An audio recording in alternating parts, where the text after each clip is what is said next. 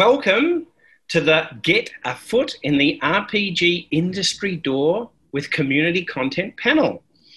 My name is Michael O'Brien and I'm Vice President at Chaosium, which is the publishers of Call of Cthulhu, RuneQuest and other games. And one of the hats I wear there is actually looking after our community content programs. And joining us on the panel today, we have Lisa Penrose and we have MT Black. Lisa, would you like to introduce yourself?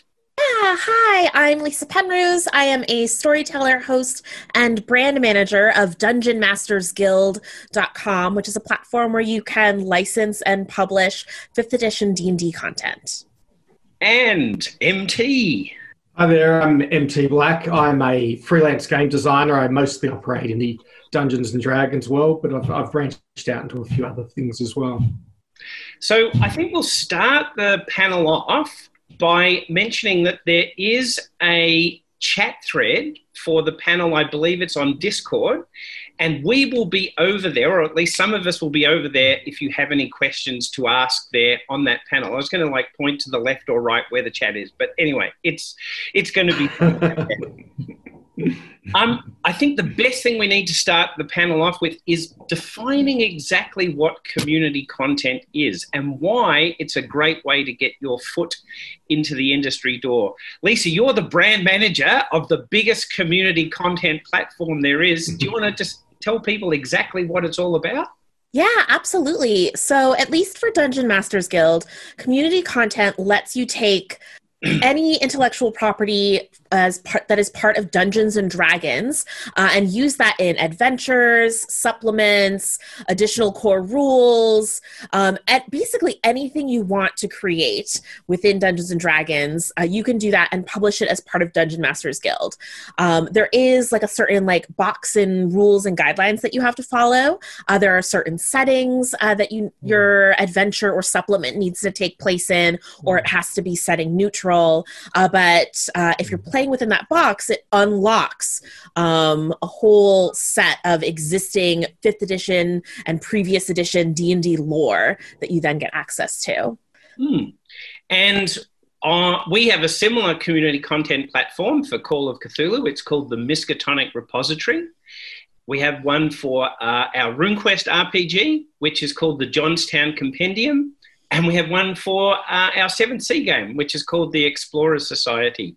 And I believe there's probably about another dozen or so for other game systems as well. And you can find them all on DriveThruRPG. The Dungeon Masters Guild was the first one. And I am going to shamelessly say that when Chaosium thought, hey, we're going to get into this community content, we looked at how the DM's Guild did things. And our guidelines and the way it operates is pretty much essentially the same. So everything we talk about in this panel today will pretty much work across all of these different community content platforms. Now, MT Black, this is where you got your start in the RP industry door. You got your foot in the door, didn't you? Can you tell us a bit about your journey? Yeah, for sure. I think like many people, I've been playing D&D and other role-playing games for many, many years here in Sydney where I'm based. Probably didn't have as many opportunities as folk in the US do to probably meet other creators or other dungeon masters. That happens a bit more in the US. Some of us overseas are a little bit more isolated. But like a lot of people who are dungeon mastering, I was creating a lot of my own content and... you know, for many years having a dream of publishing something in D&D, but that seemed too big a bridge to cross, really. Then the Dungeon Masters Guild started up, and I was really delighted. I couldn't believe I could publish something officially and put the Dungeons and Dragons stamp on it. That was really exciting. So I started in very soon after the program kicked off. It was 2016. I created my first few products. They weren't very exciting. I didn't have a lot of the skills back then, but it was exciting to actually be able to participate in the program. And I enjoyed the act of, I guess, self-publishing so much. I just kept doing that, learning skills and building that up over time. And that's 4 years later, that's become a really a good second career for me. I've continued to publish a lot of material in the DM's Guild, but I've also had the chance to work with other companies as well, including Wizards of the Coast on some of their official titles. So that's been a really exciting journey for me, but it's, I can say without a doubt, it would not have happened without the DM's Guild and without the concept of community content creation.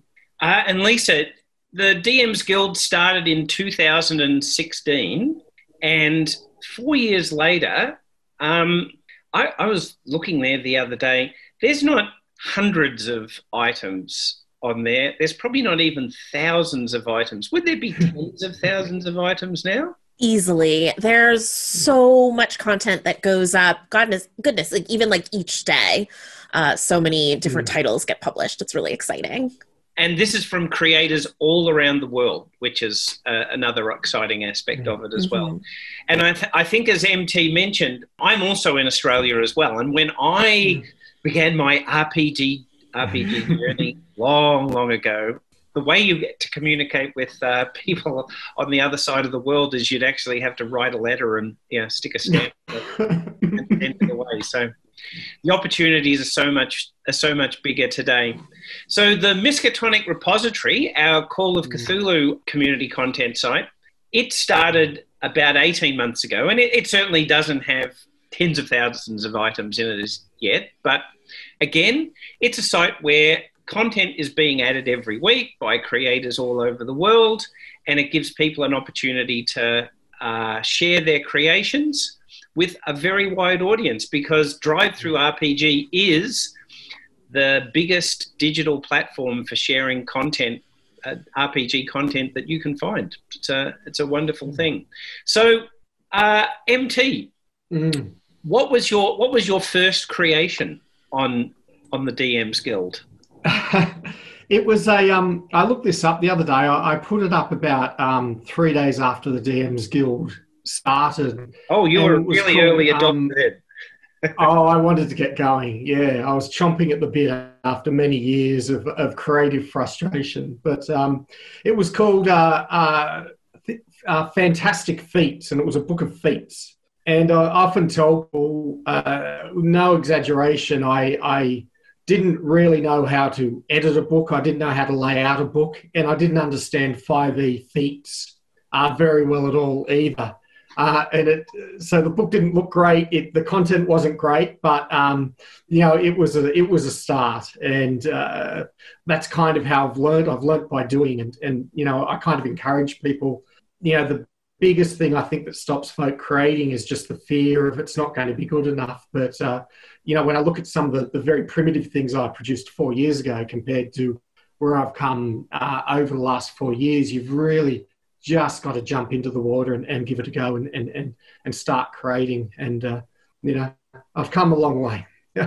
So Lisa, what resources are there to help people start this journey? Because it can be a very daunting prospect to say, I've got some great ideas. I've written some things down. I've got scribbled notes. What does the DM's Guild itself and the Miskatonic Repository and Johnstown Compendium, etc., what do they give you as a toolkit to help you begin this creative journey? Well, I'd say there are sort of two different buckets of resources for Dungeon Masters Guild. And one of those are resources that Dungeon Masters Guild provides itself. So if you go onto DMsGuild.com, there's a sidebar that has filters that you can click on. And one of those categories is resources for DMG creators. If you are a beginner creator, you don't have an art budget to speak of, you're not even sure how to lay out an adventure, you're going to find their style guides that come from Wizards of the Coast directly, including style guides for the Forgotten Realms specifically as a setting. And so little things like knowing that instead of a week, it's a 10-day, those sorts of things.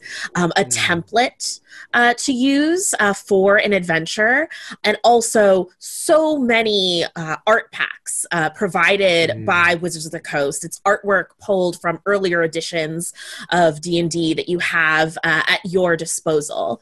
That is one bucket of resources. I'd say your other really, really big resource, though, and this is a big one for community content, is the DM's Guild community itself. If you go onto, there's an unofficial Discord group, there's an official Facebook group for creators, and on Twitter, there's hashtag DM's Guild, which is super, super active. Though that community loves helping new creators, loves encouraging each other and collaborating on projects. So if you're new and you just need someone to keep you accountable on a project, encourage you to hit that publish button or answer any questions that you have, I think the community is probably your biggest resource. The same thing actually applies for Chaosium's community content as well. We also have user guidelines, we have templates, so you don't have to worry about how am I going to lay this out, how's it going to look. You can just download the template and put your text into it, and it's going to come out looking really nice. In fact, I was very gratified the other day. We had a reviewer write about a recent product that came out, and they said, it's getting hard to tell the difference between an official Chaosium product and a Johnstown Compendium product in terms of just the quality of the layout and the artwork and things like that. And that's a very gratifying thing for a creator, an independent creator, to see that in a review. The other one that we also have very similar are the art packs, where we provide a whole lot of art from previous products and so on that you can put into your releases, and you get to use those royalty-free or without any other issues there. We also have in ours, Call of Cthulhu is a game that's set in the real world. So we've put some in our guidelines. We've put some links to things, some real-life libraries, like the New York libraries, and I can't remember the names exactly of them here, but they're in the guidelines. And they have a whole lot of copyright-free and royalty-free artwork and photographs. British Museum is one of them, actually. And they're great things that you can put in as well, and you don't have any issues about the use of those. And then the other great thing is we do have creators that create art packs of their own too, don't we? That you can use, and that's a great way. So, how have you used the community, MT, to build your products? Yeah, it's as Lisa said, it's really, the community is really important, and has been a really enjoyable part of the journey, is being part of the community, and also really valuable in terms of learning skills. So when we first started off, we didn't really have an easy way to find each other. We'd all be kind of publishing, and we're all in a silo. And then social media groups just started naturally evolving, and Lisa's mentioned a few of those on Facebook, on Twitter, on Discord. It's quite big now as well. And it really was a case early on of just starting to reach out to people. You'd see someone's work that you like, you'd try and find them on Facebook or on Twitter, you'd start to talk to them, and then if they liked some of your work as well, you might establish a bit of a friendship, and you might decide to collaborate on a project as well. So probably the first year or probably the first 6-7 months I was doing just about everything solo, and then I started to reach out to creators whose work I saw and I like, and started to establish partnerships. And that's just really evolved over the last 4 years, where I've met dozens, I probably now a couple of hundred creators, to varying degrees now on the DM's Guild. I've chatted to a lot of folk, and I've participated in some absolutely fabulous collaborations. Even just this week, we put up We released a book about a week ago, which involved about a dozen people. We all collaborated together on Discord, producing that book. And one of our collaborators was Ed Greenwood, the creator of the Forgotten Realms. That was a lot of fun to work with him. Yeah, and Ed was on the Discord chat with us, and it was interesting too. He said at the end of it, he said he was amazed at how quickly the book came together. It was came together in about 3 months. He just said, just the way the team worked and the use of technology allowed us to respond and resolve issues incredibly quickly, and that allows to, you know, that's a combination of both the modern social media technology and also finding new ways to work and having a large team. It made a real impression on him. I thought that was interesting. But yeah, the community's been absolutely vital, as well as providing some really good friends. You know, some people who I talk to every day or two now. So it's fabulous. So Lisa, you're the brand manager for the DM's Guild. So I guess it's your job to promote the brand and build those communities together. Has that process been, is that accelerating in recent years with the great success with fifth edition? And I definitely say that the Dungeon Masters Guild community is increasingly enthusiastic, creative, and collaborative. And I've been with the Guild for about 2 years now. Wow, time flies. And I'd say over those 2 years, the Guild has gotten more and more collaborative. I'm starting to see in those like top products, that like carousel on the website, more and more of those are large collaborations between a dozen to 20 or even more creators. Wow. And that's folks who are maybe writers all working on different encounters, but also they're getting in people who specialize in editing, in layout, in illustration. And these projects can start as like a single tweet, someone just putting out into the universe, wouldn't it be so cool to have an anthology about adventures that focus on this one very niche thing? And then it kind of snowballs, people get excited, they're retweeting it, they're joining in the conversation, and then all of a sudden you've got a new Discord or a new Slack group going where everyone's collaborating and making this thing come to fruition. Oh, that's wonderful. We've noticed the same thing as started to happen with our community content as well, and we've started to have people making those comments of, "Hey, I just realised that if I did this all by myself, if I'd had other people involved here, it would have happened a lot faster and maybe, you know, been a lot better in terms of bringing certain strengths to it." So I'm gonna shamelessly say that the Miskatonic Repository, the Johnstown Compendium, we're watching what the DM's Guild does, and we don't want to reinvent the wheel, you know. You guys are really leading the way. So what latitude do creators have for material that's in a community content release? Is there a quality issue? I would say, I mean, we don't go through and like grade things on quality and include or not include things. Like MT said, gosh, if you're worried about like something not being good enough, you're first of all probably your biggest critic. But secondly, the biggest goal for me with Dungeon Masters Guild is trying to break down those barriers to folks being able to publish content, create content. And so I wouldn't say that there are quality barriers there. The limitations are going to be versus the open gaming license, where you can truly create like whatever the heck you want, as long as you're only using an allowed section of D&D IP. You get access to all of D&D IP, but you have to create within the Forgotten Realms, Ravnica, Ravenloft, Eberron, and Theros. You're not allowed to use someone else's IP randomly inserted into D&D.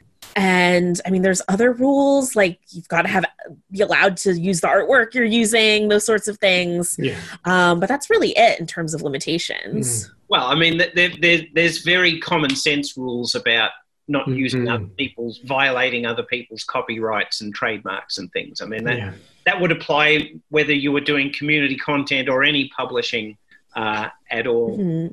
We have an interesting principle in creating stuff for our RuneQuest role-playing game, and that's set in the world of Glorantha, which was created by Greg Stafford. And very, very early on in the piece, this is a game that's been around since the late 1970s. Greg Stafford said, "Your Glorantha will vary," which means, you know, it's what you do with the world could be different to what we have. So what we've said is what Chaosium publishes is the official canon for the world, and that's going to be in our official publications. And for us, canon only matters for official publications for which it's published by Chaosium and you know, maybe we have licensees. For Johnstown Compendium creations, we very, very clearly say that your Glorantha will vary. We have to stick to canon, but that's a restriction on our interpretations of Glorantha, not yours. Yours can vary as much or as little as you want for what you create. And then other than that, we basically say, go knock yourselves out. And that gives people a huge amount of freedom. Now, they can be as close to our canon as you want, but you don't have to necessarily follow that. And then, and this applies to all of the community content sites. You're not allowed to have material that a reasonable person would consider, you know, libelous or defamatory or racist or homophobic or discriminatory, et cetera, et cetera. I mean, that's all just common sense. Can I add one thing to that? Sure. So that's the same with Dungeon Masters Guild, where it's like the official publications are canon, but you can really play with the world for community content. But the other thing with community content is once you publish something, it kind of becomes a part of this pool of property open to other community creators. So if one creator wants to make, I don't know, this like really powerful wizard NPC named Joe, then other community creators can take Joe and put them into their worlds as well, or their versions of these worlds. And the same applies for the other community content programs as well, because as I said, we looked at what the DM's Guild did and we've pretty much covered it. So that's all incorporated in what's called the End User License Agreement, or EULA, and that sort of spells out exactly how all of that works. But it's an important note to say that when you do your creation and you upload it to the community content platform, it does not go to WotC or Chaosium or whoever to be verified, checked, reviewed, edited, or whatever. It goes up there. If something gets flagged as problematic, it can be then taken down, but there is not a hurdle from the publisher to say whether something goes up or not. So we are relying on the community to be doing the right thing in all of these cases. And, you know, there are isolated instances where things may have to be taken down or changed, but that's, I think, a very, very rare occurrence. So MT, you started with community content. Yeah. And that's how you got your foot in the door of the RPG industry. Tell us a bit about what that led. Oh, sorry, I just missed the last question. Oh, I was just going to say, tell us where that eventually led. Oh, yeah. So that, you know, that led on a really exciting journey with a bunch of doors opening up. I was publishing a lot, which can be a helpful thing, I think, if you're trying to catch people's eyes, you know, just to have a steady stream of content. I think, you know, someone might publish one great thing and then you never hear from them for 2 years and you're not sure, was that 20 years of work or went into that publication, you know, so that just to have things coming out, people put your name there and people see you, and if they think, okay, you're putting out a quality of work, you can possibly, you know, you can probably hit a deadline. About a year after I'd started publishing, I was mostly focusing on adventures by this time. I was approached by Baldwin Games to write one of their adventures for for the upcoming Gen Con. So that was really exciting for me. I'd never been to Gen Con, but I knew, you know, obviously it's a fairly legendary event. So that was for their 50th anniversary. So I, you know, that was actually, you know, one of the first opportunities, I guess, that had opened up. It really excited me, and I had a lot of fun writing adventure for that. So they saw you through the DM's Guild. That's where you came. That's right. Yep. Yeah, that's right. They were looking around for creators. They had a couple of people on the team, and they said, we need a third person to do for this trilogy. And one of the other creators said, oh, how about we check out MT Black? I see his adventures published pretty often. I like them, and so just through doing that, that door had opened up. That was pretty exciting, and probably 6 or 7 months after that, things got more exciting. And it all happened quite quickly. I got an email from one of the Adventurers League administrators, Adventurers League being the organised play program. And once more, they'd seen my material. They said, you know, we like it. You can obviously write adventures because you keep publishing them and people keep buying them. So would you like to write some adventures for us? And again, you know, I haven't been to America in terms of the D&D world. I haven't gone to the conventions or rubbed shoulders with people in real life over there. This is all just through publishing on the platform. So that was terrific. Not long after that, I was invited by Chris Lindsay, who's the fellow who, the architect of the DM's Guild is the title he prefers. And he invited me to participate in the DM's Guild Adept program, which is where they give a small group of creators access to special resources and early access to the hardcover books to create content for it, to create kind of like a premium line of content.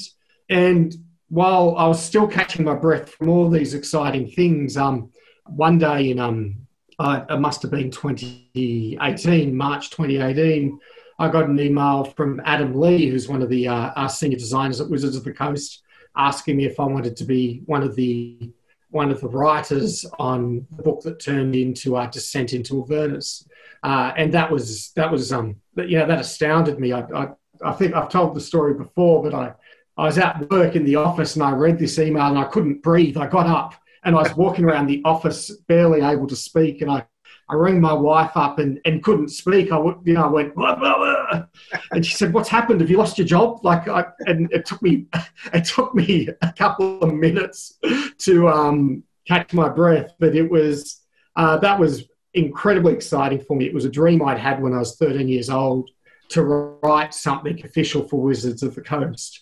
And for Dungeons and Dragons, it was TSR back then. And that was, you know, that was a really exciting time. And I've probably had 6 or 7 contracts with WotC since then, working on a whole range of stuff that I've been able to do for them. Some of their charity modules, a whole bunch of Adventurers League stuff and some other stuff as well. So, and that's all come just by me here in Sydney, sitting in front of the computer and publishing stuff at the DM's Guild. So so I'm a huge fan. I think a very, very exciting part of that for anyone that all over the world is the fact that you said you did this from Sydney, Australia.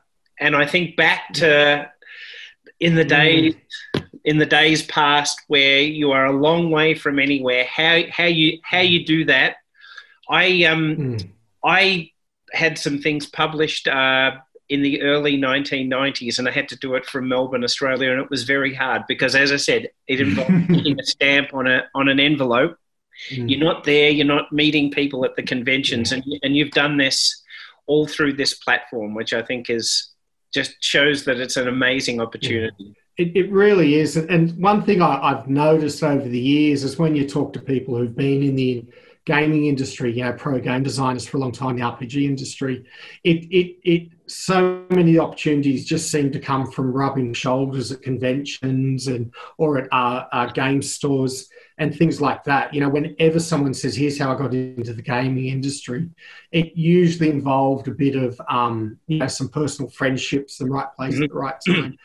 And these create barriers for people who are physically not able to go to all the conventions and start to meet people and build relationships. And there are also other barriers as well for people who mightn't actually move in those circles very easily for whatever reason. You know, you might come from another culture or something like that, or you might, you just might find that a hard circle to crack into. So there's a degree where this has been I've seen this as a great leveler for folk who are not moving in certain circles. Mm-hmm. Same. I was just going to add that, I hear so many stories about how back in the day you kind of had to be like at the bar after the convention, having drinks with people and talking to the right folks. And I mean, all those barriers you mentioned, MT, but also a lot of marginalized people and young women, especially, that isn't like the safest or most comfortable environment to be in. So I think just like the existence of the internet, first of all, and then communities like Dungeon Masters Guild, where you can kind of be an introvert behind a computer screen networking and making friends by jumping into conversations, or even just like jumping in and collaborating on a project with someone. There's so many other ways now that you can kind of get that foot in the door. Yeah, it's wonderful. I just wanted to just go back about the issue of quality and for a moment, and that is we had a number of people that have done releases on our platforms, and it's digital content. And what they've done is they publish something, people might have liked it or may not have, but they've come back and did an updated version of it. And that's one of the great things about digital content.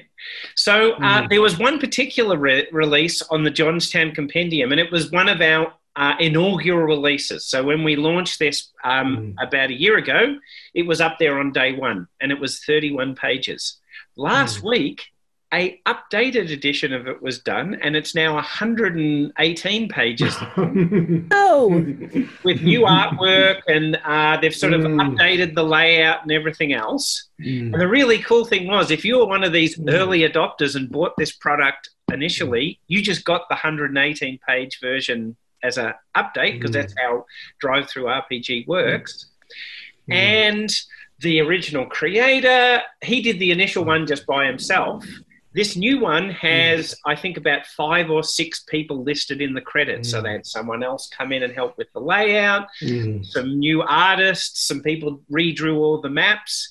And I think that is part of this creative journey as well, where you should not, you should be unafraid of putting something up that, you know, maybe isn't as perfect as you want it to be, because you have that great opportunity to redo it again and again, if need be. Which I think is an exciting part.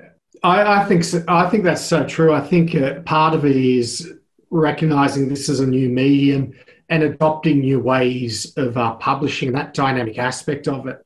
I've seen that play out many, many times in really positive ways. Like one of a early adventure.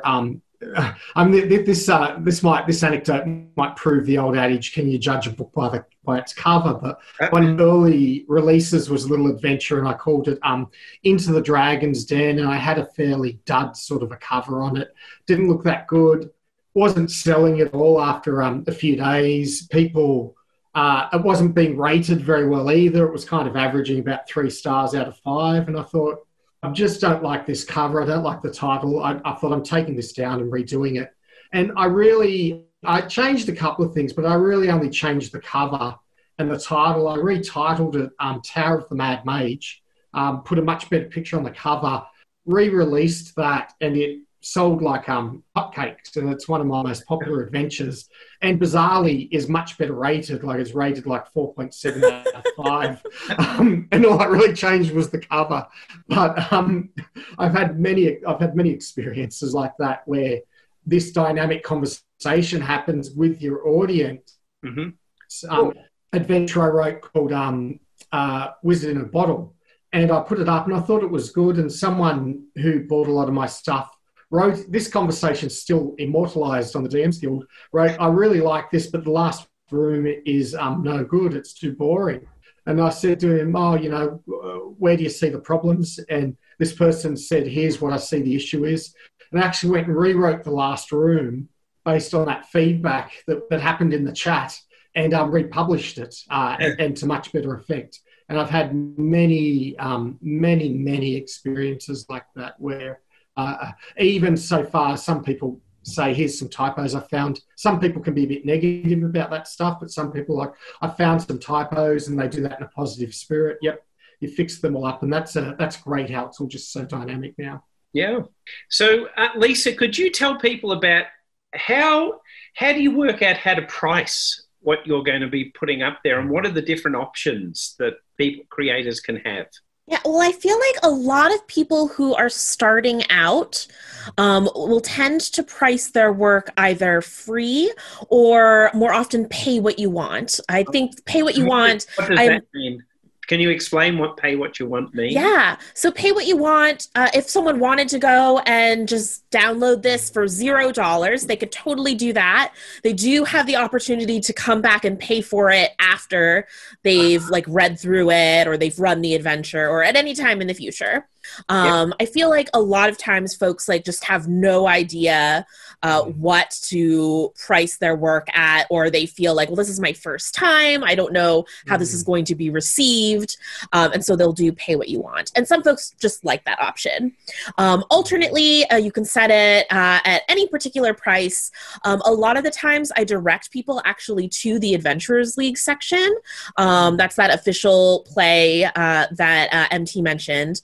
Especially if you're doing like one-shots. Adventurers League really, because there's so many people who are used to buying one-shots through Adventurers League, they kind of both set the standard for what people are looking to pay for a certain amount of adventure time. And I know that the admins are constantly trying to like push that a little bit because they know they set that standard. I would also just look at what other folks are pricing as well if it's a much larger supplement. I will say that with pay what you want, folks don't always remember to return and pay for something. So something I've actually noticed a lot of creators doing very recently, like maybe in the past year, is they will set a price, but then they'll make their preview like fully available, like their whole product. And anecdotally, at least, I'm seeing creators say that that's actually producing better results for them. People will glance at the preview, see that this is something of value that they will enjoy, and then they will happily purchase it for the set price. Oh, that's clever. Yeah. Yeah. I'll make sure I tell Miskatonic Repository people that one. That's a good one. So I back that up. Yeah, Mob, I just said I back that up, what Lisa said there. And that's something we've been doing lately with a lot of our products, like the one that I just mentioned before that we released last week with Ed Greenwood. That's a it's about 115 pages and a $15 PDF. And the complete thing is available for preview. You can download all 115 pages. It's got a nice big preview or sample stamp, watermark through it. That's fine. But you can get a really good idea of what it's like. And we've sold 500 copies in the last week. It doesn't, it certainly doesn't appear to be negatively impacting sales. And we've got some pretty good anecdotal evidence that if... people are seeing it, they can see it's what they want to buy. And then if they're the sort of people who are going to buy something, they'll buy it. Yeah, I always encourage creators, if they're asking me, I encourage them to set a price because you've spent time creating something. You should value your time and talent. I'll also say if you set something, for Dungeon Masters Guild at least, if you set something as free or pay what you want, it does open you up to being able to be featured in our newsletter in like the little free section. But the rest of the newsletter is dedicated to priced PDFs. And anytime we do a sale or put together a bundle of some sort, which can really help boost sales, I look exclusively at priced PDFs. So that's another reason to value your work. And we give very similar advice. And one thing I've told creators is if you're expecting to make any sort of financial return from your product, don't have it as pay what you want, because the price people will typically pay is $0. So make it 99 cents. there are people that are not doing this with a motivation to make money. That's fine. You can price it free if you wish. Now, can we just tell people how the breakdown of the money that's made from a product comes? So if something sells for $10, how much does the creator get and where does the rest of the money go? On Dungeon Masters Guild, half of that, so $5, will go to the creator. And then, oh, okay, it's $10, so the math is easy. $2 will go to Wizards of the Coast, or if you have like a Fantasy Grounds module, they might get some of that $2 as well. And then $3 goes to One Bookshelf for hosting Dungeon Masters Guild. And that is exactly the same for the Chaosium community content programs, and I believe all the other ones as well. So essentially, the creator gets 50% of the whatever you sell the product for, which is pretty good. You can also, if you're promoting your product on like your website or blog or social media for Dungeon Masters Guild, you can become an affiliate and have like a little add on to the links that you're posting, and that'll eke out another 5% for you. Yeah, they're called an affiliate link, and you just sort of add it on to the URL, don't you? It's like a set of numbers. The other interesting thing is that DriveThruRPG has metal rankings for the number of sales, and they go. I think copper's the lowest one. Is that like 100? Is that 100? 50. Let's ask MT, because he knows all about these metal rankings. He's had products go through them all. Yeah. Copper is 50, silver is 100, electrum is 250, gold is 500, platinum is 1,000, mithril is 2,500, and adamantine is 5,000 products. Adamantine. And yes. Have any DM's Guild products made it to adamantine? Do we know? Quite a handful, quite a few. Actually. Yeah, yes. Quite a few. Wow. Yeah. Okay, everyone, start doing the math in your head. 5,000 sold. You can actually, wow.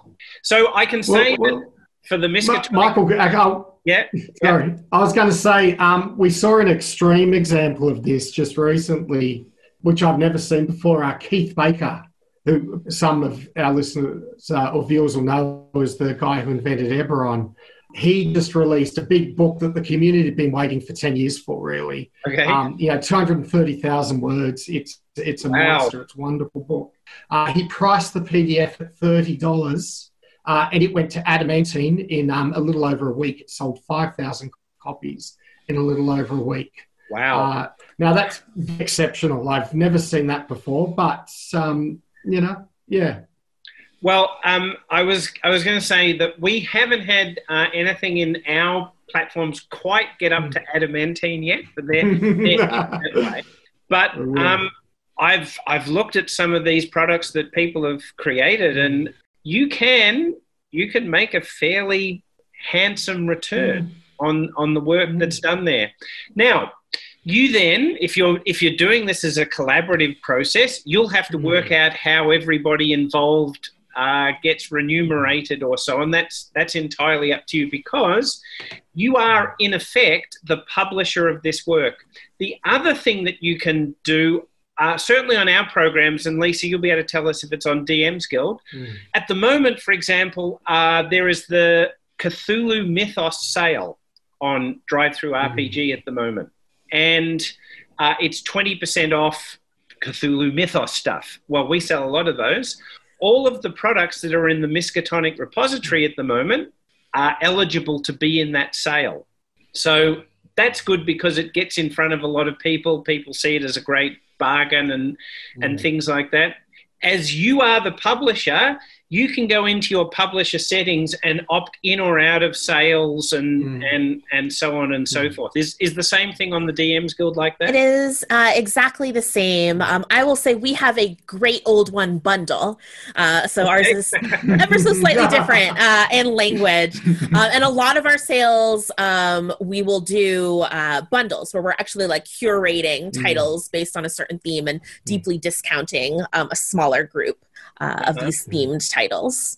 And that's then up to the creator, right? You can decide whether you be involved. Yeah. Yes. And actually for these deeply discounted bundles, there is a setting that says that, like, just always include me if you want to in these bundles. Mm-hmm. But oftentimes we will email the creator directly just to ask if it's okay to include their title. So our general advice is to people is to say, include yourself in the sales, because then you get in front of a lot of other people with newsletters and mail outs and ads and things like that. I'd endorse that. My long experience is it's always worth it.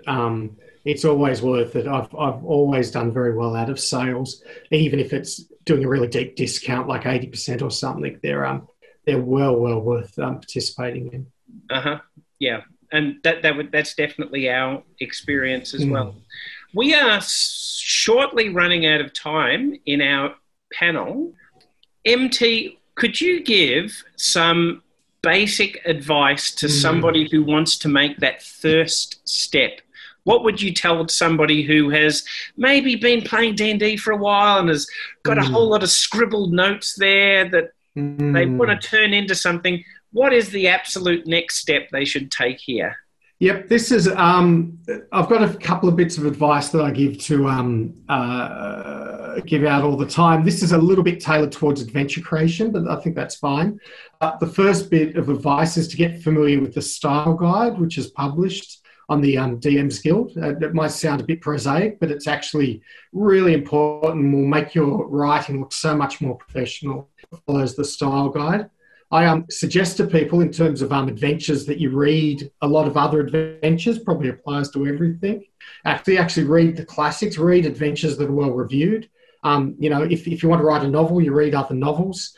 If you want to write content for D&D or for Call of Cthulhu, read other material.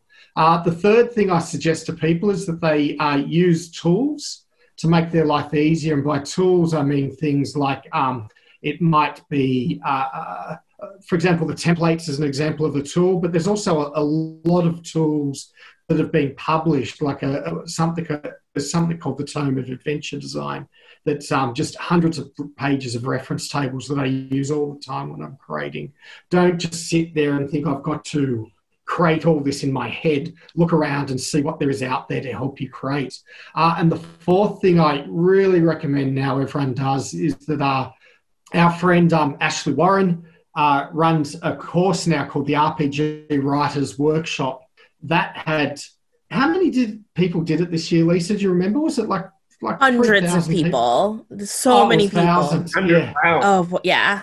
It's really blown. It's like exponentially growing every workshop. It's amazing. Yeah, that was literally designed for your first adventure, isn't it? I think that's the pitch for that, to say help you design your first adventure. Yep. Yeah, that was the theme for this summer workshop. Dungeon Masters Guild also, we sponsor RPG Writer Workshop, so there's a DM's Guild dedicated track. And at the end of that, everyone who's completed the course and published their adventure on DM's Guild, we actually help promote all of those as well. Oh, sweet. It's kind of like a nice boost. We're looking at doing something very similar. An interesting thing we did last year is we worked with some university students as part of their university course to publish a Call of Cthulhu adventure. So they took it from initial creation all the way through to publication as part of a course for credit at their university. And we were very excited because it won an Ennies Judges Spotlight Award this year as well. It's called Refractions of Glasston, and it's available on the Miskatonic Repository. And we're looking at some ideas for that about how we could, work with other university courses and so on as well. So, I mean, there's lots of great ways that you can take those first steps. Lisa, is there anything else you'd like to suggest to someone who wants to take that first step? Well, MT listed a bunch of really great advice. Second, RPG Writers Workshop.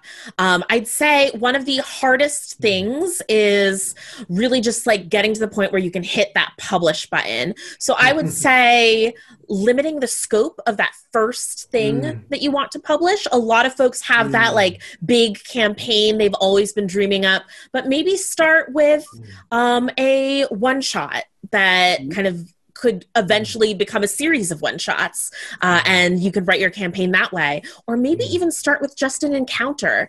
If you go to the Facebook group for creators, Dungeon Masters Guild creator Facebook group, or you get involved in the community on Twitter with hashtag DM's Guild, people are constantly using that hashtag or posting about big group projects they're doing. So you could start off writing a single encounter or a magic item or a handful of spells. How much easier does that sound? And once you get your first thing published, I think it becomes easier and easier. You kind of, it's like catch that, you get a taste of, of publishing, and next thing you know, you're MT Black, I guess.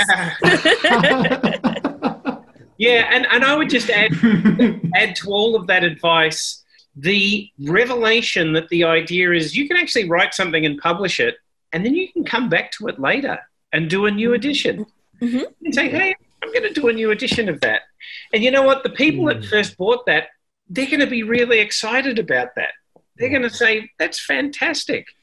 We saw that this very week with one of the things we just released on the Johnstown Compendium, the thing I talked about. But the initial one was 31 pages. It's now 118 pages.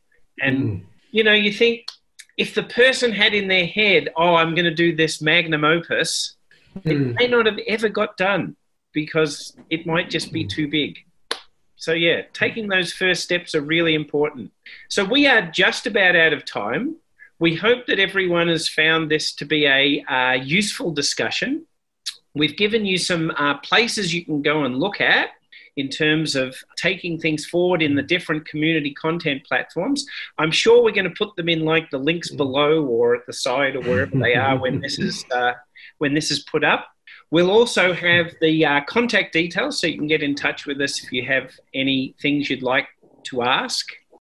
Well, if you want to follow Dungeon Masters Guild on social media, we have a Facebook page, a Facebook group. We're also on Twitter and Instagram at DMS_guild. If you are enjoying your PAX online and are going to continue enjoying it this weekend, Saturday at 11:30 a.m. Pacific time, I will be on PAX 3 with a panel called The ABCs of Community Building. Hope to see you there. Cool. Okay.